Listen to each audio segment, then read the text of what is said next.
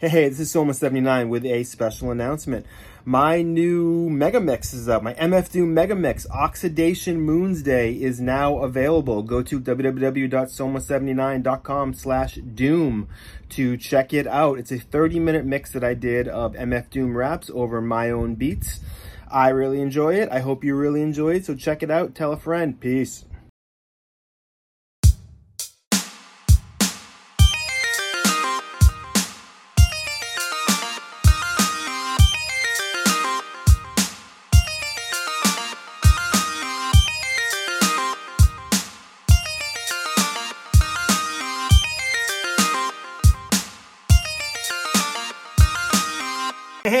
Welcome to the 51st episode of the Articulate Ox podcast.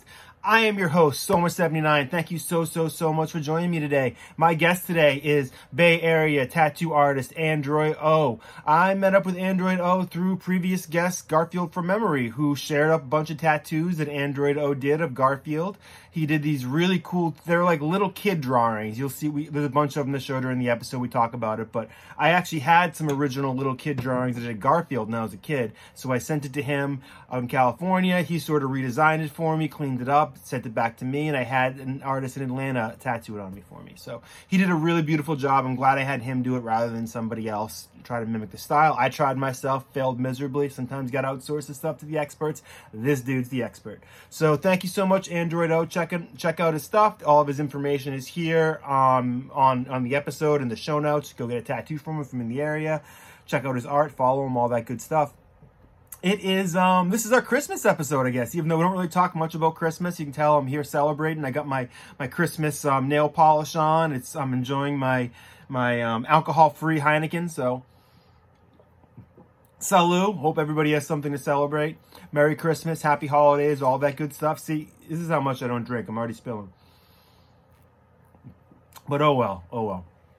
Um, thank you everybody who participated this year in the Articulate Ox podcast. I can't believe that I actually did an episode for every week of the year, as I said I would. I know there's still one more coming out, but a little industry secret, it's already in the can, it's already done, so we're all good with that. But um, this has been a very fun year, and I'm very excited to do this again next year and have a bunch of new guests on, bring some people back, try some new things. I have some different ideas of things I'm going to do. Um, also, finally making some progress on my film, Drinking Songs for Children. But I'm thinking that next week's episode, the last episode, I'm gonna tag. I'm gonna do a little extra talk, right? A little extra thing at the beginning where I talk about my goals for next year and just the year and recap and all that good stuff. So look forward to that or look forward to skipping over that. All good. Subscribe down there at the bottom on YouTube or whatever podcast app you're listening to. And thank you so, so much for joining us. Um, make sure you follow Androidoh and follow the podcast and follow me at Soma79 on Instagram.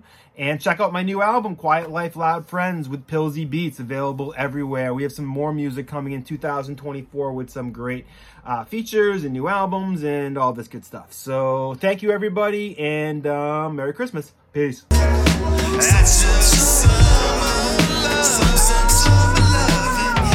Meet Ann with wings clipped, quick to flip manuscripts. Cause her man went from damaged kid to damn he's rich. But she still can't stand the way he manages to never put nickels in the can for the cancer kids. Plus he cheats at cornhole and brags that he won. So she lost interest like porno after she comes. My DM started jingling, baby, as it was done. Two seconds later, I can hear the snapping of her gums. She calls me half Dodge Challenger, half Lip Gallagher. Yeah. All right. Welcome to the 51st episode of the Articulate Ox podcast. I am your host, Soma79. My guest today is tattoo artist from the Bay Area, Androidoh. How you doing today?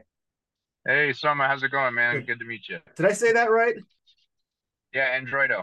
Okay, cool. Yeah, I sort of asked you that before we were recording. It's all it's all good, man. I know it's a weird name, but No, I did, actually- man.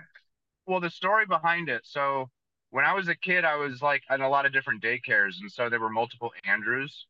So Oh. some of them would call me Droid or Android, and so I took that, and then you know, in some kind of state of trying to not be associated with the phone, I was like, I need to make a name that's original and unique. So my full name is Andrew John Rieger, and there's 18 letters in my name. So divided by two, I get to the exact center of my name. The two letters in the even numbered name is the O and H of John.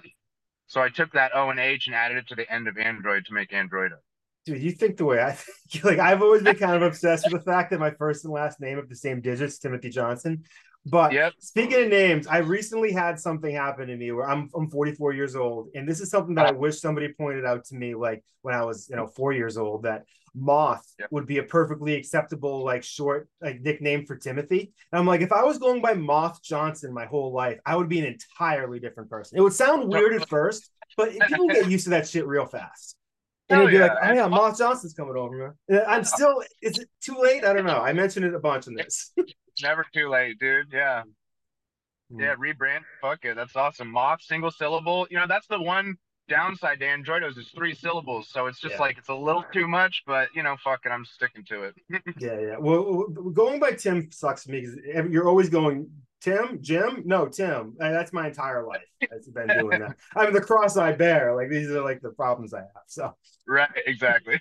so yeah, cool name, man. So the reason the way we hooked up is that um, I think it was through Garfield Through Memory, which is um the page that I interviewed um her. No, is it Garfield? I forget the exact name. Garfield um, Garfield Memory. from Uh, Memory. Yes. From memory. Uh-huh. Yep. Yep. So I believe she shares a lot of different Garfield art. I'm a huge Garfield fan back in the day. And I saw, I believe, a flash page you did of the these like uh Garfield drawings that were kind of scribbled in. Um with, Yep. and I'll put some pictures in the screen. I, I have one here, but it's gonna be tough for me to show it because of where it is. But Sure. The uh I had always been a huge Garfield fan and I wanted to get a tattoo. And I was going through some old notebooks of mine. And the way that I learned how to draw was through one particular um, page in a Garfield book where it showed you the three steps or six steps of how to draw Garfield. And that's how I drew that over and over again. And I found an Yeah. old one and I saw that style. I'm like, this matches up perfectly. So I reached out to you and be like, could you design this for me? And uh, you were nice enough to do it. And uh, it Yeah. was beautiful. I was down at Atlanta. Unfortunately, because we're so far away, I couldn't have you do it. But um, I was down in Atlanta and I found somebody who was able to do it, and made an excellent job. So thank you so much, man. Awesome. Yeah, I love to hear that, dude. I'm always down. You know, it's it's something about what I do with all that stuff. It's a, it's a variations on the theme of bootlegging art. So you know, I I don't take any real credit to anything other than just putting my perspective on something. So Yeah. when people want it and like you know somebody else does it, I'm like fuck yeah, go do it. Like who cares? You know, it's Yeah. like it's all just art. I just want to share it with people. You know, so I was really happy that you did it instead because I'm an artist as well. And there was a part of me going, the exact drawing I had needed some work because it was 30 something years old and it was done in the notebook and I needed someone to clean it up. And the Sure. little decisions that you made to clean it up, I was like. I was just because I, I tried it myself first and I, I couldn't find that right balance of looking artistically sloppy versus really sloppy. And like you Totally. nailed it. Like awesome. area around the eye. So anybody hit him up, pay for some designs, get some tattoos. It's great stuff. Thank you so much. Yeah, I appreciate you. Yeah.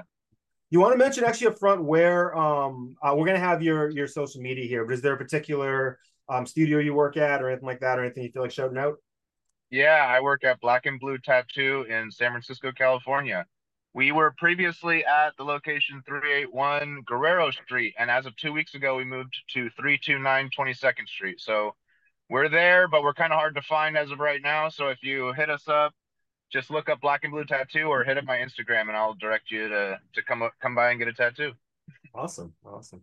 You Yeah. know what's kind of what I found about tattoos is interesting is whenever I go to get a tattoo, the answer is I can either do it right now or eight months.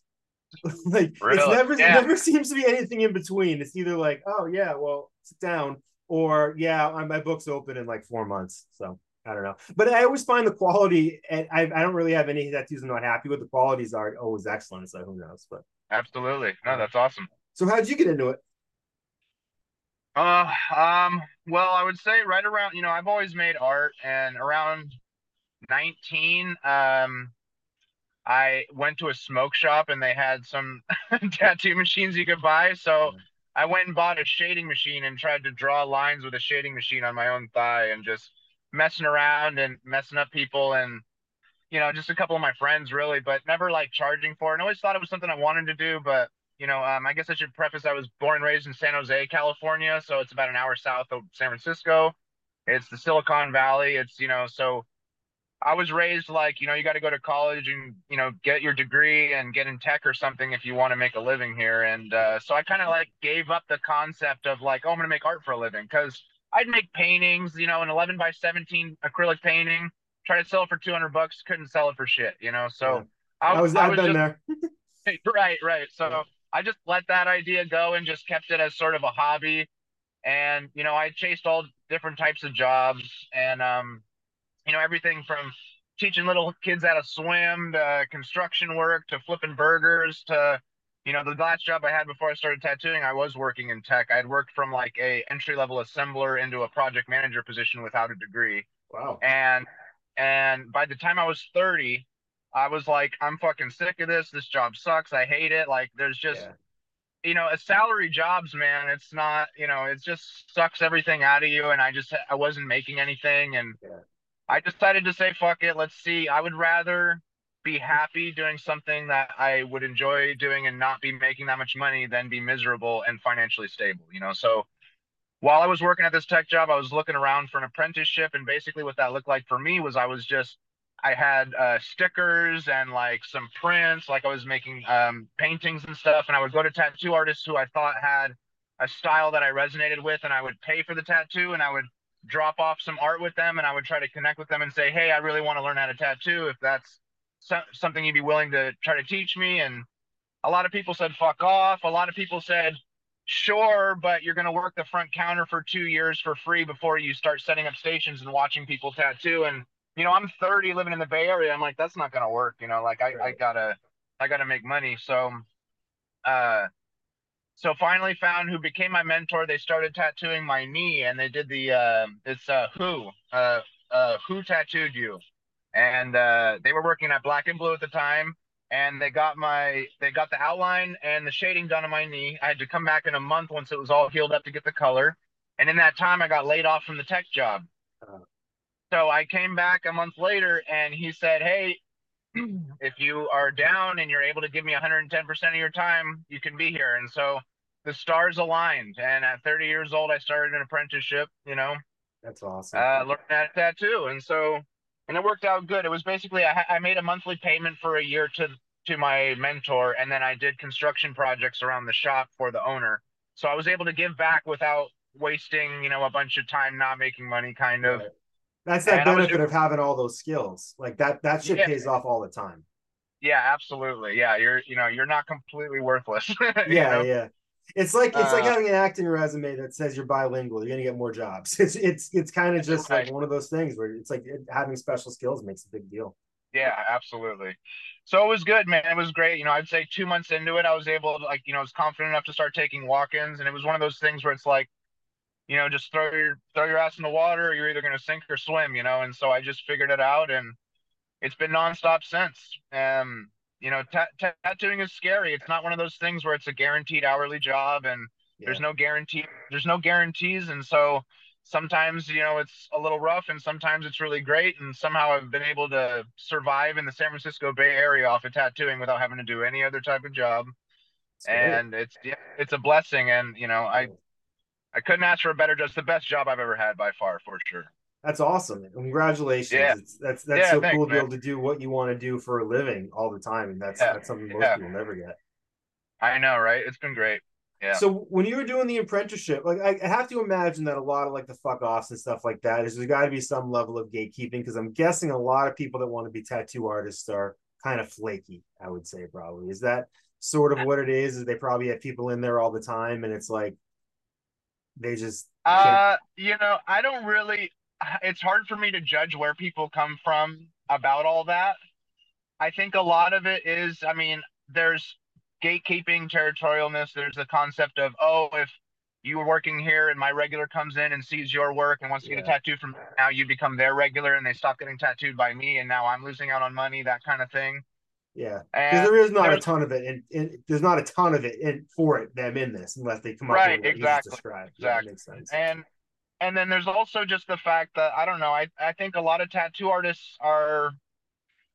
I mean, and I'm not even speaking specifically about anybody, but I just think generally tattoo artists are kind of crazy people. yeah. I mean, they're not. They're artists. They're fucking weirdos. You know what They're, I mean? the, they're the not- drummers of artists, sort of. right, right, kinda, yeah. Or they're just kind of they're doing their own thing. They play by their own rules. Like they don't like having bosses, and like you know they're they're out there just doing their own thing. And and they know just like i'm saying about there's no guarantee of work that they're trying to make sure that they stay making a living and i i don't blame them at all you know what i mean and so it's no hard feelings about any of that fuck off mentality i get it um but at the same time i think there is plenty of room you know uh so yeah. it's a it's just one of those things where you're just dealing with crazy people but you run into that in any profession any career you know it's funny because i when i was growing up um, like I mentioned, I'm like my mid 40s. Like in Massachusetts, yeah. where I live, you couldn't legally get a tattoo until around the year 2000. Or if you, I mean, I knew like family members of mine got them done like in people who had actually decent studios inside their homes, but it was technically illegal.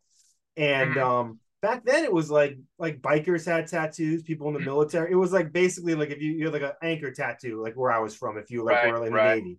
And now right. it's like there's way more there's way more bodies out there and there's way more people get I, I got my first tattoo at like 37 wow know? and now okay. i'm getting i get at least a couple a year and it's just yeah you know i yeah, think a lot of people have more of a fuck it mentality because i found that it's like yeah. when, when, when, you're 18 people like you really want that garfield on you for the rest of your life and i only right. have to think do i really want this garfield on, on me for half of my life and it's a it's a right. half right, an easier decision you know yeah well, and a lot of older people that grew up, people older than you that are coming in for their first tattoos all the time.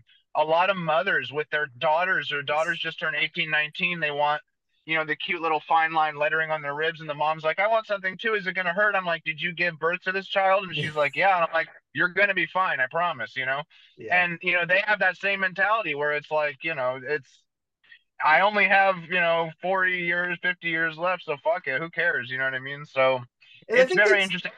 Yeah. Go ahead. I think they've also reached the age where, like, is, I think what most people are worried about is whatever judgment they have associated in their head as being a person with tattoos, and they're thinking about, oh, what what's it going to happen if I have to wear, a, you know, a strapless dress as a bridesmaid or something like that? And I think eventually most people reach the point where they go, fuck it, when it comes to judgment and stuff like that, and they're like, yeah. all right, well, this ain't going to cost me a job. You know, it's mm-hmm. like it's about time I start living my life. You know. Yeah, well, I mean, like, are you worried about somebody judging what you're wearing today? Exactly. You know what I mean? Yeah. Like how you present is is you know I get it. It's like there forever, and it's this one moment decision, or maybe you, it, it could be spontaneous, or it could be something you thought about forever. Forever, but either way, as time goes on, things change, your style changes, whatever. It's still a decision that you made, but like you know, I think a, a big part of it is the shift in culture around social acceptability of tattoos, which makes it more welcoming for people to just generally have them mm-hmm. without fear of people judging you. But then it's exactly. also just like we're more able to kind of not take that so seriously. Like you're just in this fleshy form for now. Like who gives a fuck? You know what I mean?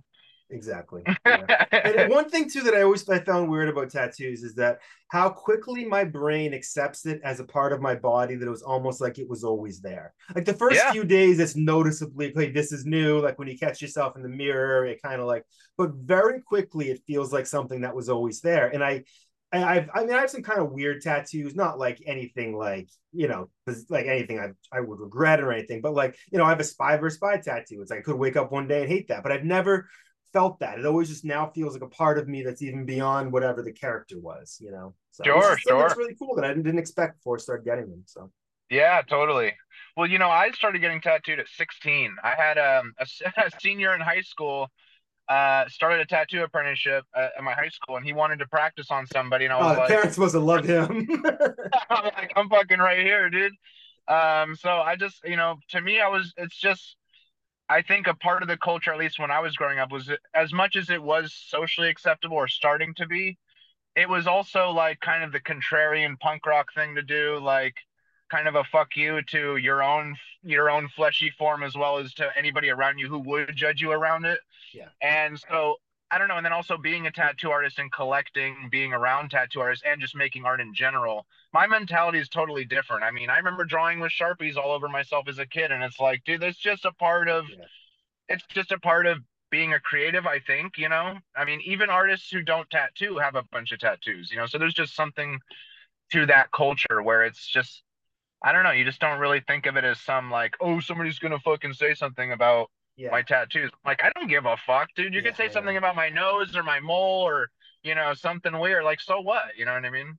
I know. It's, it's, you know, I think it speaks to some sort of, there's so many ways in society that we're not evolving, but the general acceptance of stuff like that seems like a step in the right direction. And that, like, Yeah. you know, I I always talk about how there's the golden rule is um treat people the way you want to be treated, but I I joke there's a platinum rule to treat people how they want to be treated, and it's like I think that makes a lot more sense, and it, it at least puts you in a place of empathy instead of a place of narcissism, you know. Yeah. Well, I guess how how do you gauge how people want to be treated? I guess try to do your best is probably what is. I think that's that that's also probably a good lesson for everybody, just all the time. Is just try to do your Right. best, you know. Sure, sure. Yeah, exactly. Yeah. So, I don't know, but whatever. Absolutely. So, um, so when you started, when you were trying to get that apprenticeship at that level, what did you feel that you were confident? What could you do as a tattoo artist? Did you feel that you could that you know that you could do a tattoo and you just needed the the infrastructure, or did you really still need to need to actually learn a lot of the basics? So I equate it to like like have you ever tried to use a calligraphy pen? Yeah, yeah, Yeah. Yeah, okay. So I know how to use a normal pen, but I Right. don't know how to use a calligraphy pen. that was yep. So perfect I needed I needed training to learn how to use a calligraphy pen. So it's not like, oh, I'm super confident in making a tattoo. It's I know how to make art and I know how to draw and I know how to trace, which is basically mostly what tattooing is. Yeah. Is the drawings are done, you put the fucking stencil on. It's your tra- it's a trace job. Yeah. But the tool that you need to use requires a certain way of using it, and you also have to deal with a brand new canvas every time. And so, you know, it, it- you know, everybody's skin is different. Everybody's part of their body is different. Even if you're doing a larger piece, you're dealing with one type of skin from one side of the arm to the other side of the arm, from two inches down to four inches up. It's, you know, you have to be able to gauge as you're going along on a canvas, like how best to implement using that calligraphy pen, so to speak. You know, Yeah. so it's and make decisions on the fly. Yeah, it's like yeah, so it, that's really what I needed practice with. And so when I was practicing, um, we had this stuff stuff. Um, it's basically silicone, Mhm. and it's just like uh, instead of like you know back in the day they were doing um, what like pig skin or fucking orange peels and shit. You they know, were it's not- pigskin. You people would practice Yeah. tattooing on pigskin. People, yeah, like I'm. Jesus this is old school shit. Yeah, and I just like you know we don't have any of that, but I would use silic like these silicone, like just a flat sheet, or they made like a prosthetic arm that you could practice on. Yeah, and, uh, sense. And so I would practice on that, and I would just I would do flash pieces that I created full color, but then around those I would just make lines, and I just needed to practice making lines. Um, and one thing that I have is a very shaky hand. Same with me. Yeah, Yeah, so um. it's one of the things I find it hardest as an artist is that it's it's just it's always going to be that way. Right. So I had to find ways to sort of counter my shakiness while tattooing. And so practicing just making lines over and over again was a way for me to learn how the machine works and learn how my hand works with something with a motor running in my fucking hand. Yeah, You know what I mean? So, so Exactly. and it's fu- it's funny because when I was doing that, I asked my mentor, I was like, "What should I do? I have a shaky hand." And they were like, "I don't know. I don't have a shake in my hand. I don't know what to tell you." And I'm like, "Fuck." Well, it, it sounds like there's a saying that like when it comes to like your brain, the neurons that fire together wire together. So just like you said, Yeah. doing it enough, it's like then it puts like if there's an order of operations in your brain, that repetitive thing goes above the thing that makes your hand shake. So Right, it's you know right. it's like one of those things where it's like you stutter except for in this particular cir- circumstance. I'm stuttering as I say that. It's kind of weird. It's all good. Yeah, yeah. but like um but yeah that, that's pretty neat i'm, I'm kind of fascinated with, with how the brain works and how you can train your brain and um and just Yeah. just the way that you like learning how you learn is such an important thing it, it unlocks so much Totally. exponential Well, and I'm all about looking for practical solutions. And so, um, you know, 50% of pulling a line successfully on somebody's skin is stretching the skin. Mhm. If you Oh, don't stretch the skin properly, you can flub up, you know, you're you're running into like groove and like just uh, the skin not taking a line smoothly. And so I started realizing I need my hand here to stretch the skin and then tattoo around that. So what I found was that stretching hand was a perfect base for my tattooing hand so I could pull I could pull this line smoothly. And so not just that, the palm of the hand that I'm tattooing with can also be based onto the canvas. And then I have that secondary foundation of my stretch hand. So it's funny because I've tried to have people film me tattooing so I have like content for Instagram or whatever.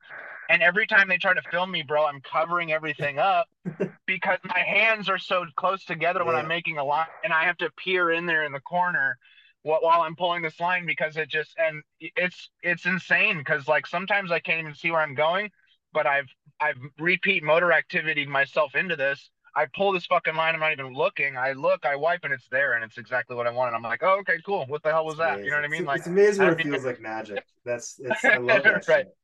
yeah, yeah, it's- it's great. Yeah. Now, yeah. granted, sure, most of my clients don't like hearing that I can't see what I'm doing, but you know what I mean. They, they Yeah, end up yeah, getting yeah. what. That was funny you mentioned like the shaking because like I, I back in my early days I was a landscaper and every time I see somebody with those leaf blowers I just remember how they make my teeth chatter and like just like holding it with your hand that vibration fucks you up. How- Yeah. How, much vibration is there on a tattoo gun? I've only been on the So I've uh, so so there's two major types of tattoo machines. There's coils and there's rotaries. Coils, the ones you're probably familiar with, like typically when they turn on, you know. Yeah. Ro- uh, rotary machines are newer technology. They're real quiet, and they basically um, the coils are the piece of metal slapping in the back there, and it's jamming in and out like this. A rotary machine is the motor is pushing the needle in and out like this, so it's considered less trauma to the skin, even though you still need the same amount of trauma for a tattoo. But the motor itself is actually much quieter and has less vibration. Wow, So, uh. The downside to it though is that it's not as heavy. So having the weight in your hand actually helps to steady your hand, but then there's vibration. So there's this weird double-edged sword with it. You know what I mean? yeah. So I, but my mentor has basically had me uh, straight away on rotaries. That's what they used, and so I just went straight to rotaries. Um, a lot of traditional old school tattooers, you know, they hate that. They call it dildo pens. You know, they're like, "Oh, you're using your cute little dildo pen." Like, "Oh, you don't even There's know how always to." trick waving, no matter what you're in. There's someone waving their dick around. Yeah, and I'm like, "Yeah, okay, word. Well, I'm still making tattoos and getting paid for it, so you know, think what you want." So it's just funny though because yeah there's there's there's you know double-edged sword with both of them but you know i learned on rotary i've been comfortable with it and um yeah the shaking thing is just something you had to just work around i mean it's not you know once you practice enough you get used to it and you know and every like everybody's skin's different so sometimes you run into issues that not not to do with shaking but just like implementation and you just have to find practical solutions and so that's kind of you know I, I take my construction brain a little bit into making tattoos as well you know so Yeah. Is there is it just ironic that the tattoo that you designed for me is sort of like a scribbling thing in, or is that somehow like it's obviously So it- it's very easy to a shaky hand. That seems like a you know good you call. know i'll t- i'll tell you what um and you know i wore this shirt because this is the first flash sheet i ever made oh, that's dope. and it's just real simple black line work my mentor told me to um I like, I To like make- that ghost. That cloud's beautiful Yeah. too. and to make real simple line work so that i could practice my original designs in a very simple quick way Yeah. and Beautiful character work. Thank you. But you know that all these they're not broken, fucked up lines. They're like trying to be smooth and you know, so I intended with tattooing to go in that direction from the beginning. And um and as time went on, I don't know, I guess I just I, my whole get down is throwing shit at the wall to see what sticks. Yes. That, and- that's very and- important. and and in the process of doing that though i'm very picky about the shit that i throw at the wall and so especially because i like to do bootleg stuff i like to take characters and fuck them up and make them Mhm. weird i was just trying to think of how can i create a variation on the theme of something that is already exists but and that so that people can identify with it and it's something that they want but like they've never seen this version before and so I'm almost I don't honestly don't even remember why or how I did that, but I just thought I never see this. So I just made it and put it out there. And I think I had started it with not even bootleg versions. I think I had made a Halloween flash sheet and it was like a candy corn, you know, boo, boo, Yeah. you know, fucking a cat, like kick, kick, just like shitty fucking drawing. And then This is postmodern. like yeah, I'm like I'm like it's just trash art, or I don't know. I always call it little kid drawing style, is what I call it. Like my my I'm attempting to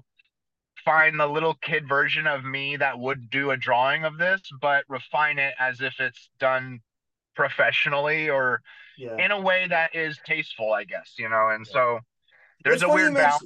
Yeah, it's You know? funny you mentioned that because the one of the reasons I arrived at getting the design that you designed for me is that I really like this piece I saw as an Alice in Wonderland piece, but it looked like a patch, and it looked like a, a patch you'd see on like a hat or like on a jacket. Embro- an embroidered patch, an embroidered yeah, patch. and it was really cool, but it, there was a it creeped me out maybe ten to fifteen percent, and I was just like, and I don't know why, but I was just like, this is something that I feel like you know I, I like when people see my tattoos and like smile. I have like you know Felix the cat. I, I kind of like that about it, and I feel Yeah, there's sure. something about that that makes me a little creeped out. But I'm like, I wanted something in that same vein of of playing with the idea. And when I saw what you were doing, I was like, that's it. Because especially lined up with the fact that this was a kid drawing for me. I'm like, yeah. So yeah. those embroidered ones are very cool. I just don't know that I want one on my body all the time. I've had multiple people ask me to do that, and I'm like, no way, dude, I can't do that. I'm like, nah, you know, that's. I just, you know, I, you know, with being a tattoo artist, you get requests for a lot of stuff that are in that's in the realm of the things that you do, but I'm like that. Like, if I don't have any comfort with it, I've never done that before. I'm not gonna pretend like I can Yeah. out of nowhere. Know, I'd love to I've- practice yeah. that kind of shit, but you know, I, It's strange to try to describe to somebody who doesn't know anything about art why you can do this but can't do that because it's like their brain doesn't really work that way. You're like it's just sort of you know trust me, you know. yeah, Like, but I believe yeah. in you. But I'm like, but I don't. Like, and I don't Right, want right. to. Is the more important Yeah. part. totally, yeah, absolutely, yeah. I have it's other dragons to slay today. Thank you very much. Oh, yeah it's it is very interesting. And you know something i learned early on with tattooing is um you know even i me making original art and oh people want my original art it has nothing to do with me. It's something that they want for them. They found something. They see they probably see that drawing completely differently than i do. Mhm. and so they're seeing something in it that you know connects with them identifies with them and i'm like it's yours you know? So Yeah. something i i did early on was i'm never repeating designs i do when i make a flash it's not even a flash because flash is synonymous with like hanging on the wall and i'll take it down and make 20 of these today you know i Mhm. don't do that i when i make one design you want it it's yours and it's yours forever i want you to have this unique original piece of art because you saw something in it and that's it you know It's awesome. yeah, Yeah, that and- is really cool. yeah, that's the. I think that's the best way to do it. I mean, don't get me wrong. I want the money on repeating designs people want, but Yeah. I I also took it on as a challenge to like I'm gonna keep. I have to keep making art now. You know what I mean? I have to Yeah. keep making more because you know I I can imagine myself getting complacent, saying, oh well, like you know I've gotten 20 requests for this one flash. I'll just keep making it. Fuck it. You know. Yeah, there is. I run into that too. Where um, I I actually just I saw this in 2015. Did this thing where I drew a portrait in pencil every day for a year. Most of them were like celebrities and stuff. And I realized in that year, like that, just that repetition is so important. It's just getting into that habit that every day you're going to get up and do something, and you're at least going to do that. It makes a huge difference. Like, I got as good at drawing portraits as I was going to by like the third month of the year. But in the rest of that time, I learned so much about the discipline of making art that was way more valuable than that. Nice. No, that's awesome. Yeah, it's just yeah, that's the uh, way to do it. Is just just just keep making shit. I mean, there are days I want to make something cool or whatever. I'm like, it's time to make Flash, and I sit down and I start drawing. I'm like, I don't know what the fuck I'm doing, Yeah. and then I, I'll scribble literally the dumbest shit, like like a creature bent over with boobs and then the butt and it's farting, and then I'm Yeah. like, all right, whatever. This, this is what I made today. Who, who cares? But at someone least I pulled, it. well, I pulled it out. I drew something. It's not something I want to put out in the world, but I drew it, and then that's it. Whatever. Who cares? You know. Your task that your task that day may have been getting that out of the way of a good idea. Is Right, is, exactly. is the way I think about it. You know what's funny? So Yeah. you mentioned the Bay Area. I I um I'll get to the point of this in a minute, but Instagram today I saw that a record store around me got three original copies in of Kerplunk, the Green Day album on um on cassette, and I'm like trying. I'm like I don't really want those. I love that album. and like Yeah. that if you remember the art of that it was the woman i feel she's holding the flowers or has a flower shirt but very tied to the bay area um Sure. you mentioned punk rock i'm a i'm it's for me it goes hip-hop and then punk rock in terms of my fandom was there something that like you know is that all tied together for you were you inspired by the art of that era and you know what's your connection to it I would say I would say yeah. I mean, you know, so I was born in 88.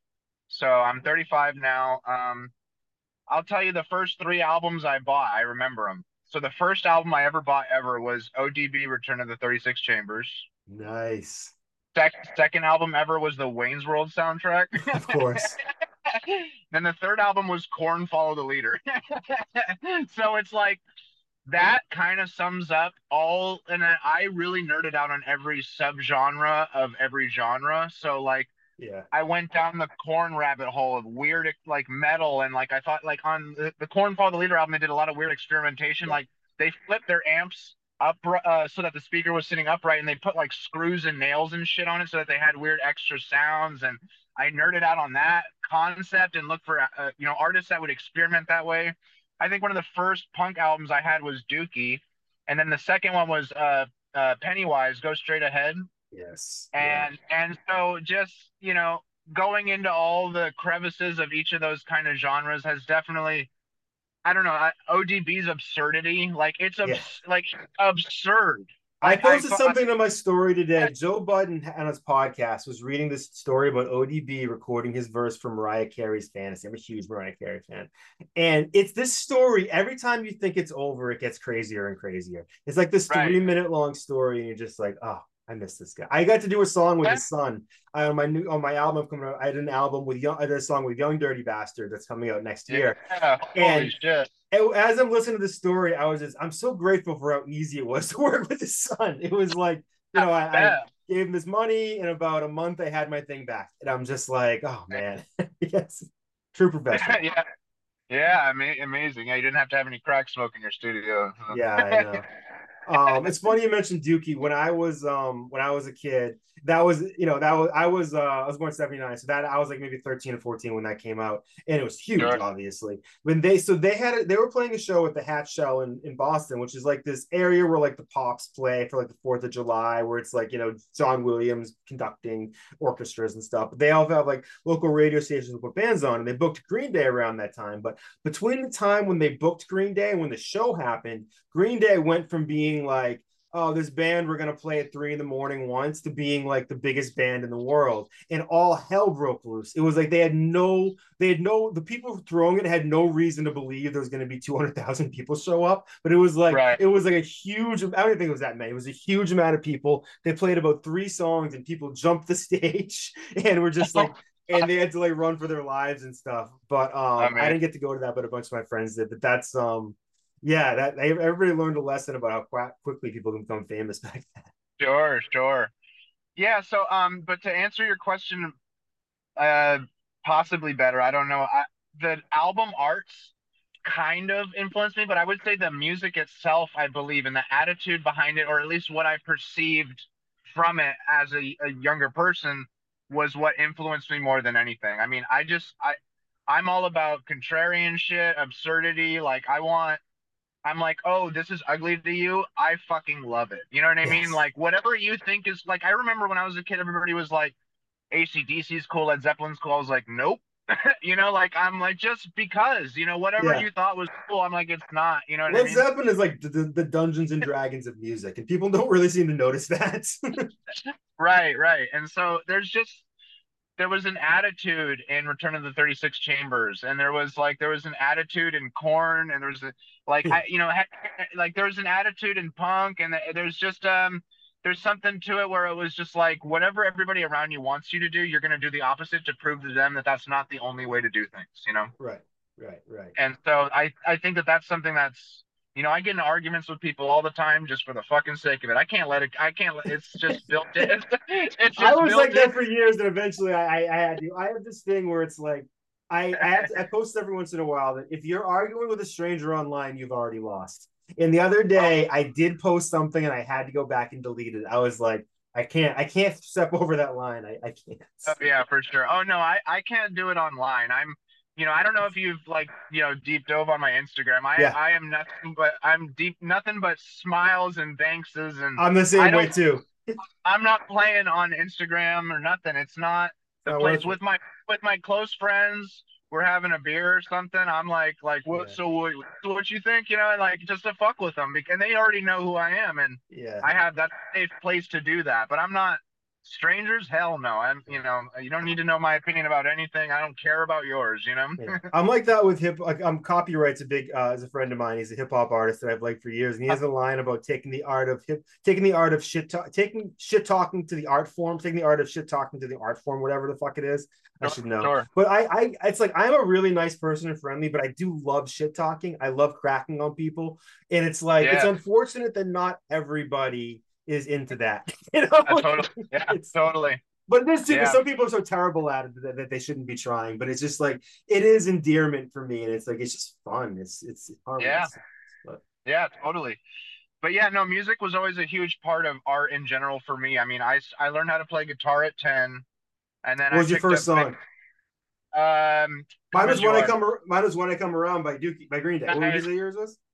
Come As You Are. I think my second one was um was Breed. Right. Do do do do do do. And actually about a girl. That was the other one. Yeah, Yeah. there, there you go. Yeah. Yeah, and, and then I went to bass and then drums and then piano and then you know, I just I I went the gamut of playing bands in high school and middle school and stuff and and then I found Ableton and I was like producing my own stuff. You know, th- this was 2007, 2009 era, so dubstep was getting big. I was trying to make weird halftime dubstep weird shit and Yeah. I, I love all that rave shit. yeah, I got to you know play shows and DJ and stuff for a while, and it's it's all mi- sort of mixed in with it, you know. Got Yeah. into the graffiti shit in high school, you know, so it was just all it's all kind of wrapped into being a cohesive unit that is now expressing itself the way it is now. But Yeah. it's been a journey with all of that, you know. It's funny. I fell down a rabbit hole the other day on Spotify of um, I'm a hip hop artist too, so I try to like learn about promoting Right. music. And like there was something about um how someone going down the hole of like, oh, you need to have your frequencies all at this, and this is all super important to this and this. And I was like, didn't matter to the Sex Pistols. Like, you know, it's like so maybe if you're trying to like bullshit people, that is all really important. But like it's it's like you can spend your time doing that or you can spend your time trying to connect to whatever you have inside of you that that like johnny rotten and, and them found in them like everybody if you're an artist you have some point of magic that is uniquely you that that you can share with the world and i'd rather spend my time on that than turning a knob forever you know Absolutely. You know, that's I think one thing I got a little discouraged after a while with music is I kind of got a little defeatist and was like, I feel like everything's been done. You know what I mean? Yeah. Like like how am I like I couldn't wrap my head around how to make something unique and original with music that didn't sound like total shit, you know? Like Mhm. like because it already had been done. And so I always commend any people who currently make music because that pursuit for me was it felt very difficult. It's a, it's a hard path, you know. It is because it's it's to consciously make music unlike somebody else. It takes you on like almost like a doomed task to begin with, and to make Right. music sounds like somebody else. It's like I mean everybody has heard. If you listen to enough music, you've heard um smells like the smells like Teen Spirit riff in numerous songs, both before and after that song came out. And another big Right. example is "Last Dance with Mary Jane" by Tom Petty. There's a bunch of songs that have that same riff, and it's like exactly. once you start realizing that you're like oh it really is about how you do it and not what you're doing it's like Yeah. that's an important thing to, to really learn is because people really Yeah. get like wrapped up in weird details when it comes to music you know Yeah, totally. Well, that's why I really liked DJing and the concept of like mashup art, you know, yeah just me too yeah like, you know, I remember taking um you remember the Oh Brother Where Art Thou soundtrack? yeah oh that's that's right for mashups yeah Dude, I remember taking an Alison Krauss song from that, like "I'll Fly Away," and mixing it with a Rusko beat, like Rusko Oh, dubstep track, and Yeah. it just fucking went perfectly together. The composition was perfect. You just edit in where you cut from one song to the Yeah. next, and it was beautiful. And so that kind of shit was where I I'll still DJ now. I just do it like on Traktor DJ on my iPad at home, you know, just fucking around. But like, yeah, yeah, that's. I. That's the one way I'd say creatively I express myself with music now. you yeah, ever listen sure. to dj z trip from back in the day No. He's um he's now LL Cool J's DJ. He's been him for years, but he like I don't he didn't invent it, but he was really big in the in the mashups. Like he would do the big mashups where it was like Rush and like um and like Jay-Z or something. But he would have these whole sets that were just banger after banger of these cool mashups. And I remember going to see him a bunch back in the day. It's it's just um it was awesome. It was just opened my eyes to so much shit, you know. Hell yeah. I've got uh, someone to look up now. DJ Z Trip. Yep, Z Trip, find him at the end of the alphabet. Uh Zach something. There's a great documentary called Scratch that came out about 20 years ago by this um, director Doug Pray, who was it, it really he's in that a lot. DJ Qbert, DJ, DJ Shadow, who's you know from I think your neck of the woods a little bit, Yep. and it's just Sure, yeah, and like in all the Scratch Picklez, Mixmaster Mike, it's really amazing about um even if you're not into scratching, it just shows you how far down, how much art there is in just this. And just like when you when it's like it just shows you how like um you know seven notes is plenty really Yeah. and yeah. if you know what to do with them and even this and this is enough Yeah. like Yeah.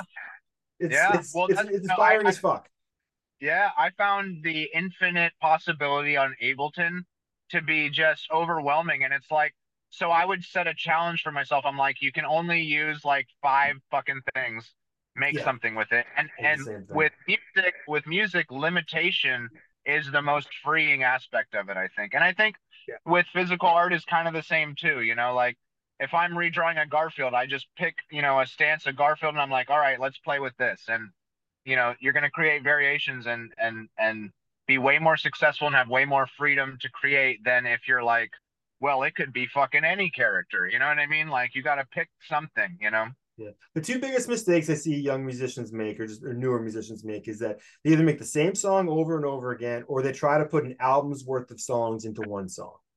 And whereas of like just too much stuff going on and it's like that a lot i did a lot yeah, and I did the same thing. And it's like, Yeah. you know, it's just finding the right pace for you to go at where you make your best music is really important. So, so how do you stay disciplined? Because that's something too that for for full time artists, you know, obviously you got to pay the bills and stuff like that. But um, with no one sitting over your shoulder, like how do you sort of regulate? I I, I posted this something. My dad has owned machine shop his entire life, and his saying has been, um, "When you work for yourself, your boss is always an asshole." And I don't Yeah. really know exactly what that means, but can you relate to Yeah. that at all? Maybe explain to me what he's talking about. yeah i mean it's just um i think that what that expression is probably getting at is the concept that you are your own worst critic and so if you're attempting to achieve something you're never actually achieving it and you know like what do they say it's not the destination it's the journey you know Yeah, and Yes. so i think you, you just implement that in the process of building your career when there's no aha the career is built you know? It's just you are in the journey of building your career which means you have to keep grinding at it. And honestly i think it's just um staying immersed in seeing other people make art and getting inspired and being like like you know because i venture off into a lot of different things. If you go through my flash there it's style to style to style like i mean and Yeah. a lot of them are very uniquely me but they're different you know Mhm. and so you know i went through a phase of everything i did had like a melty rip apart kind of effect to it and then other stuff was um hold up my phone's being weird um other stuff will be uh you know this the little kid drawing stuff sometimes it's like like i want to do like my version of tradition like folky folk art traditional yeah, um so i just stay doing it by staying inspired by looking at what other people are doing and then trying to make my own version of it you know i will literally look at something and kind of like take like zoom in and really look at it and i'm like what the fuck is this because yeah. I'm sure you run into seeing a tattoo artist work or even just a visual artist work or a musician. You're looking at, you're like, how the fuck they do that? And then without reference, just pretend like you know you have a trace and you just draw that from your brain or or you try to make that from your brain and it, it becomes your own unique version. Yeah. Or or if you can draw for me, if I can draw it, I will trace an actual character. Then my tracing, I'll trace over that, and then I'll trace over that, Yeah. and then I'll trace over that, and eventually I get to something that's That's something your own. Yep. yeah and so how do i stay doing this without a, a boss other than myself? I have fucking i have no idea dude. I, I just Momentum, probably. I, I just keep going. I mean you know like like you said you know there's bills that need to get paid. And so i just you know uh i'd rather be creating than you know going to the life suckage that is some other fucking guy you know riding your riding your ass you know? And Yeah. so you know I'd, I'd rather be hard on myself and stay up late at night wondering what i need to be making and doing than you know Yeah. trying to please somebody else, you know. So Yeah. Um, that, hard to answer that question. Yeah, like yeah. I don't really know. Things just things just happen. Like, well, I still don't understand how I pay my bills. Like, I don't really get it. Like, I, I you, some money shows up somehow, and I just go and tattoo, and I like. I'm never really exhausted, you know. Like I have to go exhaust myself physically other ways.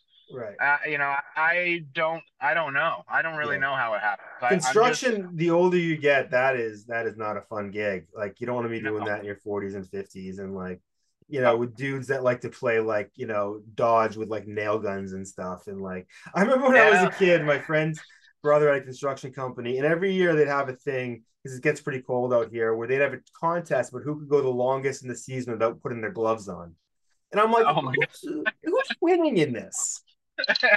Like i mean it's like i don't need That- i don't need that that additional stress in my life for real. That's insane. while i'm operating a, heavy equipment you know? right, Yeah. right.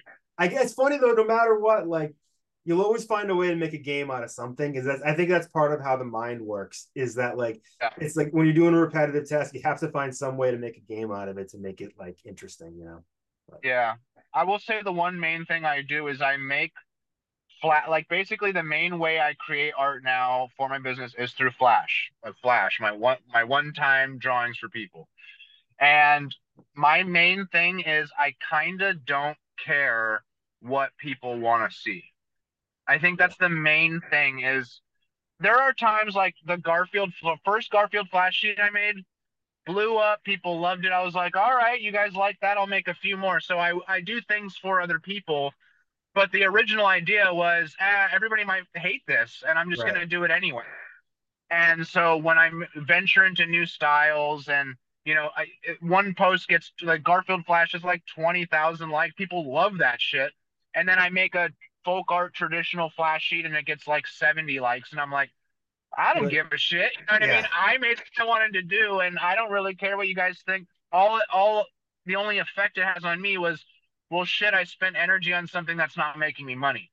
Yeah. But I guess that that's the only give and take, I guess, where I go, shit, I need to focus on something that will make me money. But I feel like if I do that, it's another form of kind of selling your soul to, you know, and I want to just continue to just make what I feel like making. And that might look completely different from what I do right now in the next five years. Who knows, you know? So, I, I found too that there's kind of three levels of the art I make. There's the art, well, kind of four. There's the stuff I don't finish, the stuff that I finish but don't want to show, the stuff, and then there's the other half is stuff that I show, and that falls into two halves. The half that I think is good that people don't respond to, and the half that people do respond to.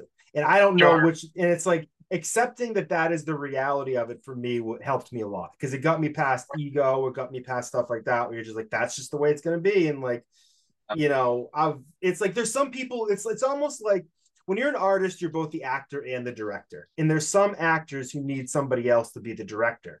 And Sure. sort of give that over the director role to the to the public is sort of for me kind of a freeing thing where you're like, I'll do my best part, but I kind of do need some like I don't know what of my like I, I did an art show a few years ago and I was very surprised by what pieces sold. Like stuff that like right.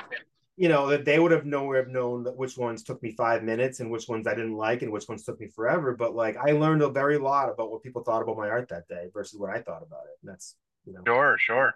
And you, someone's got to love something to tattoo something on their body. Like I know, right? I know. It's a trip. I, I always am surprised when people want my art on their body. I'm like, okay, yeah, like, real? Are you sure? you know, it's, you it- ever- it is yeah. trip. Have you I was ever just had? saying, I'll go for it. Sorry. You no, no, no, no. You're fine. I was just saying it's a trip. That's all. It just trips me out. what? Um, have you ever had somebody who got in the chair and just um couldn't handle it and just it was like that was it? Like any any good like you know I don't wanna, I don't want to like out anybody or anything, but any good stories from the workplace that are worth sharing? Um, not really, man. Like, That's good. I don't know if you noticed, but a lot of my stuff is not huge hours and hours pieces. Right. I don't really like making that. I like seeing the product done at the end of the day. I don't want to make a second session out of it, which is a terrible business plan. I know as a tattoo artist, you want to, all right, we got four hours in and we're going to have another yeah. four month and another four next month. And like, that's a lot of people make a lot of great money tattooing doing it that way. And I can't hate on it because it's not like they're trying to get, make money off of people. It's just the art they make takes a long time. Yeah. And so I just don't operate like that. I'm like, I need something, you know, done now. Like this thing, you know, not this whole thing, you know, like it's Right. just a little. Um, I I've had can't a make couple. that big of a tattoo decision at once. That to me is too big of a tattoo decision. Like I, Right. because I'm doing this thing on my arm where every time I visit a new state, I get an outline of a leaf tattooed, and I have 13 of them now. So eventually, I'll have maybe 50. I'm supposed to go to Alaska next year now to perform. So now I feel like I'm going to get one of the hard to get ones. And I drove Sure. through Alabama for 15 minutes earlier this year, so that counted.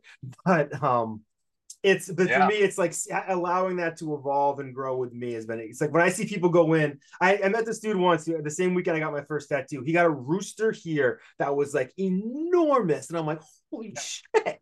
like Yeah, yeah, yeah, sure. commitment. That's amazing. No, I mean I have stories like you know like someone got one of their first tattoos was one of the Garfield ones and um and they got it and it was quick and pretty quick and painless. They didn't seem like they were in a lot of pain or anything, but at, right after I was like, "So did I scare you off of getting any more tattoos?" And they were kind of like, "Yeah, I think this is gonna be it." and I was like, "Whoa, like." Are you is it are you okay? You know what I mean? Like I was like freaking out. I was like, okay, like, was it really that bad? They were like, it was fine, it was doable, but everything else I want is huge, so this will probably be it. And I was like, okay, that's fine, I can live with that. But you know, Yeah. just I they make it home and reconsider. How many people have their first kid and say never again? You know, right, fair enough. Yeah. But I just was so shocked by that immediate response. It was like, oh shit, I've never heard anybody say that before. You know? Credit to that Yeah. person though for not showing that during the actual Oh, during them getting tattooed. They must be able They to go to a zen place. Yeah, yeah, they were fine, but Yeah. they were just like, yeah, no, no more. I'm like, oh, okay, no this problem. Garfield one though was definitely my most painful. I don't know if I mean it'd be kind of tough to show, but it's like let's see if I can do this acrobatic thing that nobody's asking for Yeah. except for the foot fetish people. Sure. Size 13, baby. Um, like right Oh, here. It's, that there. Yep, yep. it's really hard to Well, see. Hurt got like it in a yeah, you got it in a weird spot. So one thing I'll say is lower legs during the healing process, you get a lot of pain too because like right when you get out of bed in the morning, all the blood rushes to it and stuff. I did notice and- that. Yeah, and then and then just that area, you know, we got a lot of nerve clusters down there. So um but again, it's always, you know, always people ask me what is this area going to hurt? I'm like, I don't know where It's your tough. nerve clusters are. Yeah, Yeah. I'm like, I don't know. Yeah. Um so it's it's always hard to tell. I'm I'm doing like sort of a like a, a kind of like a half sleeve down here so far. That's how I'm picturing it of like all these kind of obscure cartoon characters, and I'm get I have a Wu Tang symbol over here that I'm gonna get. Um, Captain America holding Thor's hammer, but I'm gonna get in the Wu Tang colors inside of it. I actually just booked that, and I'm getting a um a space ghost with Matt with Danger Doom like um on on the, the face uh, right up front. So like I'm excited. I just booked my most recent appointment, so I'm getting those in March. But I think yeah, there's not a whole lot of horror stories. It's just you know, some people not being able to make decisions on what they want. You know, a lot of the horror stories are like walk-ins. You know, like people who come in compulsively to get something and they don't really know what they want, and you draw something up, and they're like, "Yeah, that's not really what I wanted." And I'm like, "I don't think you really know what you want." So it's just kind of a that thing, or people fainting. You know, that's always a scary thing when people faint. Yeah. That's uh that's a difficult one. Um, people are crazy. You know, I do work in San Francisco, so you know sometimes you're dealing with just you know kind of narcissists or sociopaths or whatever. You know. Yeah. it is So funny how quickly, like, once you're spotted attracting people like that, you can nail them pretty fast. Like, oh, yep, you're one of them. like, let's get let's get you done well and get you out the door. like, Yeah, for sure, for sure. And yeah. Yeah. that's you know it's funny because I always hated customer service jobs growing up. Like Too, because you never you're running the total. It could be anybody. It's like you're spinning, you're rolling the dice every time. It's like being at the airport or being at Disney World. Right. And like, well, for me, it was a lot of like, you know, working in a deli, like flipping burgers, asking people what they want to eat, like how they want their coffee, something like that. But this version of customer service is a whole other beast. And what was funny is I didn't even think about that when I was getting into tattooing. I was just like, man, I'm so glad I don't have to do a customer service job again. And then I realized I was like, holy fuck, this is the most customer service you can get. Like, Yeah. it's not like I make you a sandwich and I fuck it up. I'll go make you another one. You know what I mean? Like this is Yeah. permanently marking their body and but I would say it's a better customer service experience because you're getting one-on-one time for a longer period of time and you're getting to know them and connect with them and like they have to trust you and you have to trust that they're gonna like work with you and like you're gonna find a, a groove and a vibe on what you're permanently marking on their body you know? So yeah. it's it's actually pretty rewarding. It actually is a way for me to express myself through social situations which i'm not typically very good at nor do i really like it. Same with but me, i get yeah. to but i get to do it in a way that feels like at least we have something to connect on you know? And That's like the know, it's exact reason I do this podcast is because like I live in the middle of nowhere and I've always my entire life not had people around me who I can share this stuff with. But I'm like, oh, they're out there. It's like there's Yeah. conversations to be had. There's like stuff to learn, you know. yeah absolutely Yeah. yeah no it's been, it's been great i you know i tattoo roughly 10 people a week for the last five years almost january will be five years Wow. and it's uh, it's insane like you know like i'm i never imagined wanting to even talk to like most people in the world i'm just like get the fuck out of the way if you were moving any slower you'd be going backwards you know what i, I mean know. like Yeah. go you know and and then coming to find i actually have compassion for other people and i can empathize with other people and like you know i'm like i actually kind of you know Yeah. I, I also still don't like some people, but you know, like I can at least figure out how to get along with them. You know what I mean? And and have not everything be a, a conflict or something. You know? Working in customer service taught me that one in 25 people is going to be an absolute wild card. Where he's just like, I can handle most people, but every, every once in a while, there's going to be one that somehow pushes my buttons, and it's like, I just have to stifle it. And it's just, yeah, the general Totally. public scares me. like, not all of them, real. but some of them.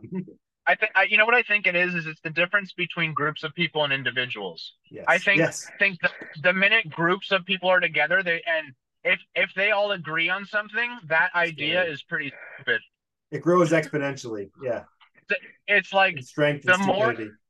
Right. Yeah, exactly. If there's a bunch of people who agree about something, they're probably the idea they agree on is kind of a dumbed down caveman version of an idea. But then every individual has their own nuanced, complex emotional expressions, personality traits that like I can actually kind of I can vibe with that. You know what I mean? And so it's it's it's interesting. you basically described like what scares me about next year politically. I don't want to get into that, but like just, that just hit me where I'm just like, oh god. Yeah. Um. So what about what was Yeah. your first tattoo that you got? My first tattoo were uh, these little green monsters on my hips. Here, I can try and show them, but I got I, I'm regrettably, you know, not in shape. So give me a break. It's all right. Oh wow! So- So you went big first, huh? Yeah, these little green monster guys. Did they? Did those? What do those represent to you, or, was it like a reference to something I don't know? Or did you design There- them? No, there was an artist named Brendan Monroe who did paintings, and he had he would paint up close the blades of grass that giants were kind of stepping on, and they would have these little green monsters walking around. And I found like it in that. like high fructose or Juxtapoz or something, and I was like, these are awesome. I want to get these tattooed. Like, uh, and I wanted. I was 16, so I was like, where can I get it that it'll be hidden? Yeah. Because you know, what, teen, you're not really shirtless around your parents, or I don't know, maybe you are. Yeah, I don't know. I never was, but so I was like, I'll get that. And so the joke has always been they're kind of the groin guardians. so I don't know. I again from day one, it was a joke. Like Yeah. to me, tattoos are like to the purposefully don't take it seriously. You know what I mean? Like it went out of my way. Like it doesn't. None of this matters. Your fleshy form doesn't matter. Don't take life so fucking seriously. Get so, over so weird question about that though. Like, if you're 16, I, I'm trying to remember. Six, like, I feel like I wasn't fully grown yet. So, like, what happens with like if like you get a tattoo and you're 16, you have like a growth spurt or something, especially like that area of your body where I feel like that's where some of Oh. that might happen. I'll tell you, I used to be very skinny. So I'm about six four right now, and I'm like 190. But like when I Wow. I'm at six, at, but like at six four, I was almost 150. So I used to be really skinny. Yeah. I was really skinny my whole life, and I've gotten this gut in my 30s, and they've kind of started. They went from this to this, and then like kind of bent, you know. yeah. So yeah, you know, skin moves and like the tattoo stays where it was, but the skin stretches. So it's just, you know, Yeah. people, uh, especially women who like they're getting something on their ribs or near their stomach and they're like, "Oh, if I get pregnant and then it goes back down, is my tattoo going to look all weird?" I'm like, "It's just going to follow what your skin does." Yeah. That's all that's all it is. It's it's just to like if I got if I lost this gut, my tattoos would look the way they did when I was skinny because I would be skinny again. Yeah. So that yeah. it's it just does what your body does. That's all, you know. Yeah, makes sense. Uh, it's not what- like the tattoo stays stretched out after, and then oh, now your tattoo's longer once you got skinny again or something. You know what I right, mean? right, right. Yeah, it's not like a stretch mark or something. Um, No. What about the first tattoo you ever gave? Do you remember? Uh, it was Like the on first my real cell- one. Oh, the here's Oh, yeah. Well, again, so- go that one too. Okay, well, the first one in my, so when I was 19, I I tattooed a guy. Like it was like literally like you know the ghost guy like it was like this ghost guy. Yeah, so yeah. imagine the the top half where it's like a shirt, it's a top like that with two eyes, and then it had a hand coming out and or an arm coming out, and the hand was a hammerhead, and then the other arm coming out was a saw. And then I tattooed that right on my inner thigh. I did that when I was 19. It looks like shit. It's blown out to hell.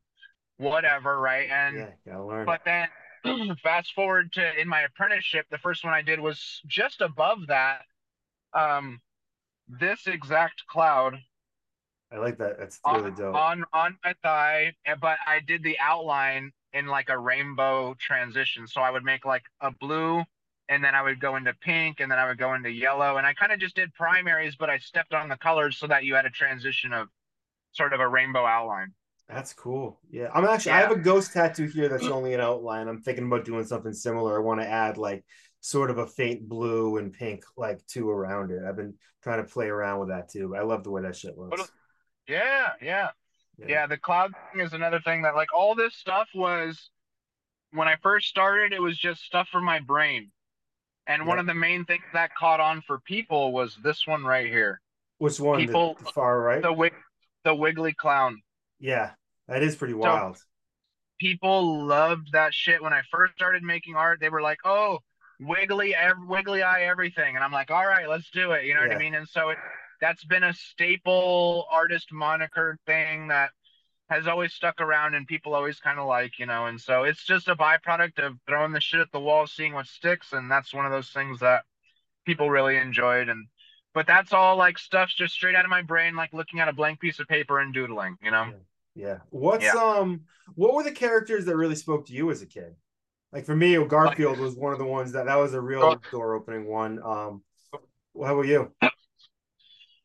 Oh, um, I mean, Garfield was big. Uh, my dad, uh, he was working a corporate job for a while when I was a kid, and he used to have the Dilberts. Yeah, so I, I that would guy went bonkers.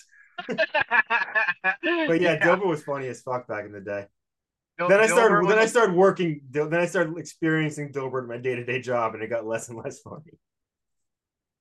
That's when it's supposed to get funnier, dude. Yeah, I know. It's just yeah.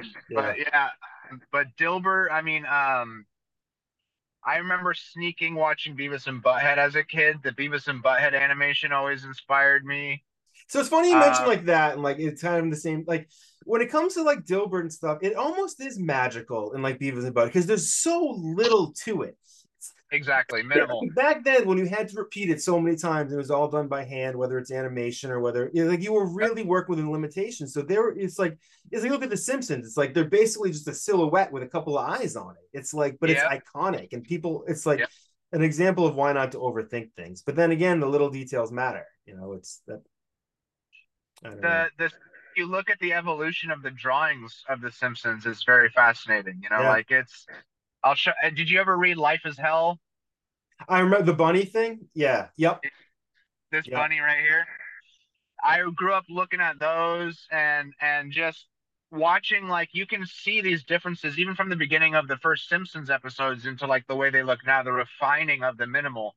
Yeah. But even then, for me, I look at the raw dog versions that he made in the beginning, and I was like, these are fucking amazing. Like, Yeah. just, just keep them simple and ugly and stupid, and it's fucking perfect. You know what I mean? That's what I. Is for Yeah. some reason that that's what attracts me in art is simple and stupid and like I, I don't mean stupid in a mean way, but just like this Well, absurd, like just silly and and you know kind of dumb. You know. You ever heard of this podcast called How Did This Get Made?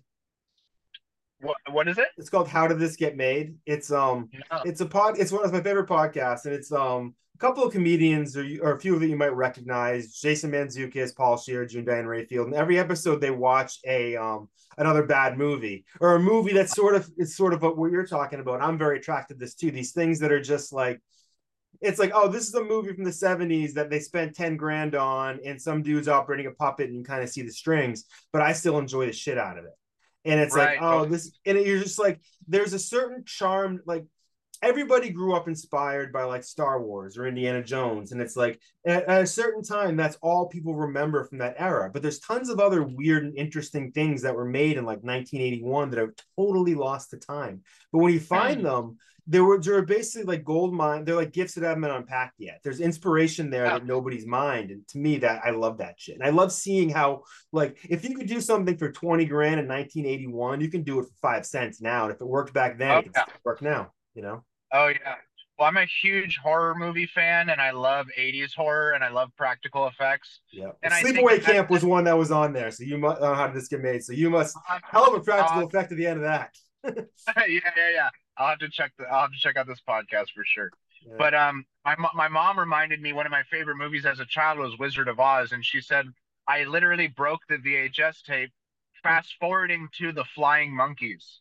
That's All I ever all I ever cared about was the flying monkeys. And you go look back, they are like the ugliest, worst fucking Right. costume things, and like just uh, gritty and like just Well, bad. HD HD fucks you there too because you're watching it on a TV where they're they're relying on it doing some of that. Like, you ever see Return to Oz? No. Uh, so Re- Return to Oz came on Oz in the second grade, and Fairuza Okay. Balk, who you may know from like The Craft and like The Water Boy, she's a pretty fairly well known actress, but like she Yep, played yep, Dorothy. She played Dorothy, and this movie was twisted as fuck. It gave me nightmares for years and years, and I, it's like it's it's a Disney movie. I think it's even on Disney Plus now, but it was a really strange movie. It was just a sequel to The Return of Oz, but way darker. There's no songs. It's it's Yeah, if you probably dig it. It's creepy and weird.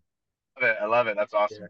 It's like that, and um, if you ever you ever see Superman three with um with Richard Pryor, there's a scene at the end where this woman gets sucked into a computer, and it's like I swear it was only like three years ago I stopped seeing it in my dreams. So Nice, amazing. Yeah. I don't know. I'm Sounds like- this into dark. sounds- Sounds like some Videodrome shit or something. Yeah, yeah, yeah. what are your favorite movies like from that era? The Thing is up there. Oh, The- wonderful I- movie. I- Original John Carpenter's a Thing is is one of my favorites for sure. Um, um, uh, Vampire's Kiss. with with Nicolas Cage. Yeah. That's on How Did This Get Made as well. Holy crap! What is Okay, so- happening in that movie? So- there's a director's commentary on the DVD that if you haven't heard, I've only heard parts of it, but you got to track it down. Yeah, yeah, yeah, for sure.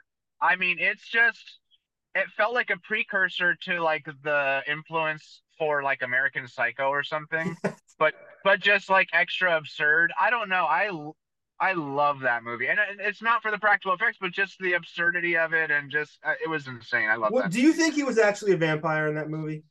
No, Okay, I mean neither. But like they sort of try to have their cake and eat it to some degree. And it's like the, the American Psycho thing is interesting because you could convince me the woman that he kills in the dance club in that movie doesn't actually happen. Because that that to me feels very American Psycho, which I think this Vampire's Kiss was probably before the American Psycho was. book.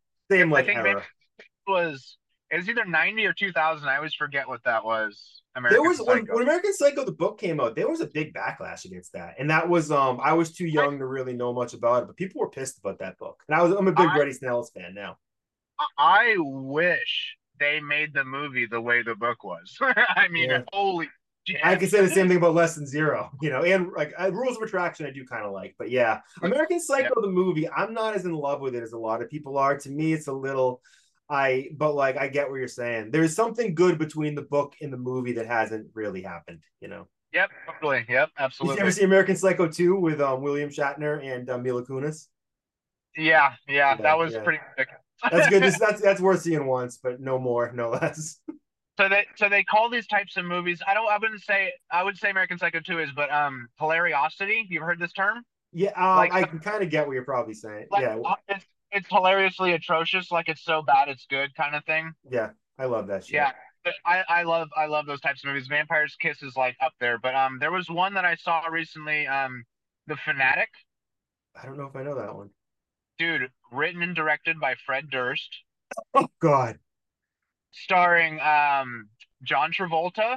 Holy shit. And and Devon Sawa from Final Destination.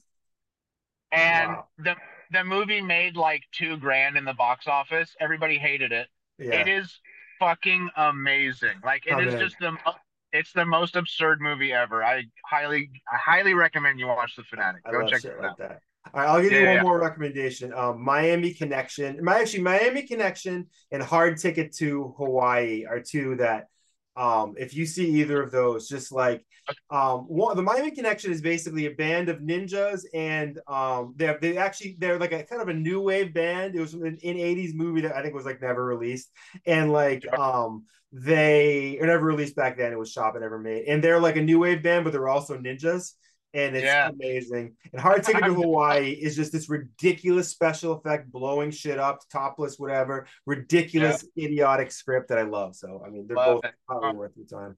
I definitely check those out. I'm always down for movies. And to tie this into the concept of making art, all of that shit has an influence, and I don't know ever how to express how it has an influence. It all factors it always, in. It always brings me into a place of wanting to be creative. Like if I watch a movie, I don't I don't film anything.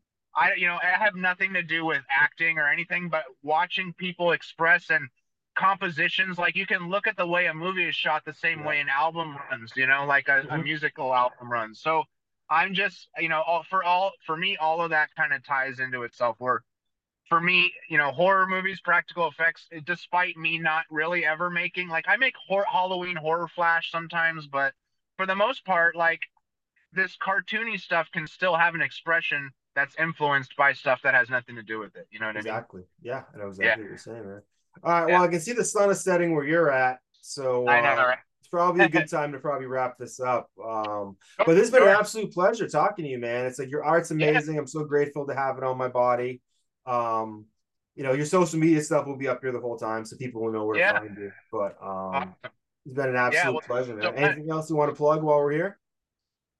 Just uh, hit me up on Instagram. That's the best way to contact me. I don't have a website or anything. I'm kind of uh, you know, just a, an IG whore at this point. So go ahead and uh, message me on there if you're interested in getting tattooed. I'm always open to doing whatever kind of crazy shit people want to do, or I got plenty of stuff that comes out of my brain if you're interested in it. And that's pretty much it, man. I'm working on a am uh, working on a clothing brand that'll be coming out in a little while. That's basically all kid drawing style designs and stuff. So in the next in the next coming coming up next year, we'll start releasing some shirts, hats, hoodies, stuff like that. So that's just really stay dope. tuned. Yeah, follow me on Instagram and you'll see it. Awesome, man. Well, it's been an absolute pleasure. Thank you so much. All right, thank you. Meet Ann with wings quick to flip manuscripts. Cause her man went from damaged kid to damn he's rich. But she still can't stand the way he manages to never put nickels in the can for the cancer kids. Plus he cheats at cornhole and brags that he won. So she lost interest like porno after she comes. My DM started jingling, baby, as it was done. Two seconds later, I can hear the snapping of her gums. She calls me Dodge Challenger, half Lip Gallagher. I'm happy that I luckily sat next to her in algebra. I tried to hold her down, but I just couldn't balance her between the million meetings that I keep in my calendar. Plus, odds aren't too sloppy that I know why my cell is blowing up, probably, but I should check just as well. Call the cops, see if I can get a hold and tell if that's Copywrite's yell, raising hell inside the holding cell. Some, some, loving, some, some, some loving. Just some loving.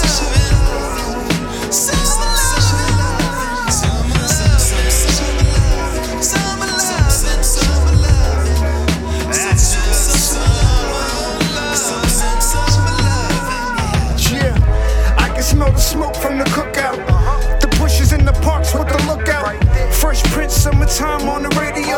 Throwback Friday, yo, the ladies know. Then I'm a smooth type guy. Listen, I'm the shit I need two time ply. Part of my soul on my head sky high. The weed smoke cover my body, so I try put a scent on like sunblock. Summertime's body season, so keep your gun cocked. I count beers in the cooler, cause when the fun stops, that's when the arguments happen. In the gunshots, it's summertime, backyards where we play cards. Spitting and cipher, the homie trade bars. Dominoes slam on the table, we take charge. I got a style you can make large.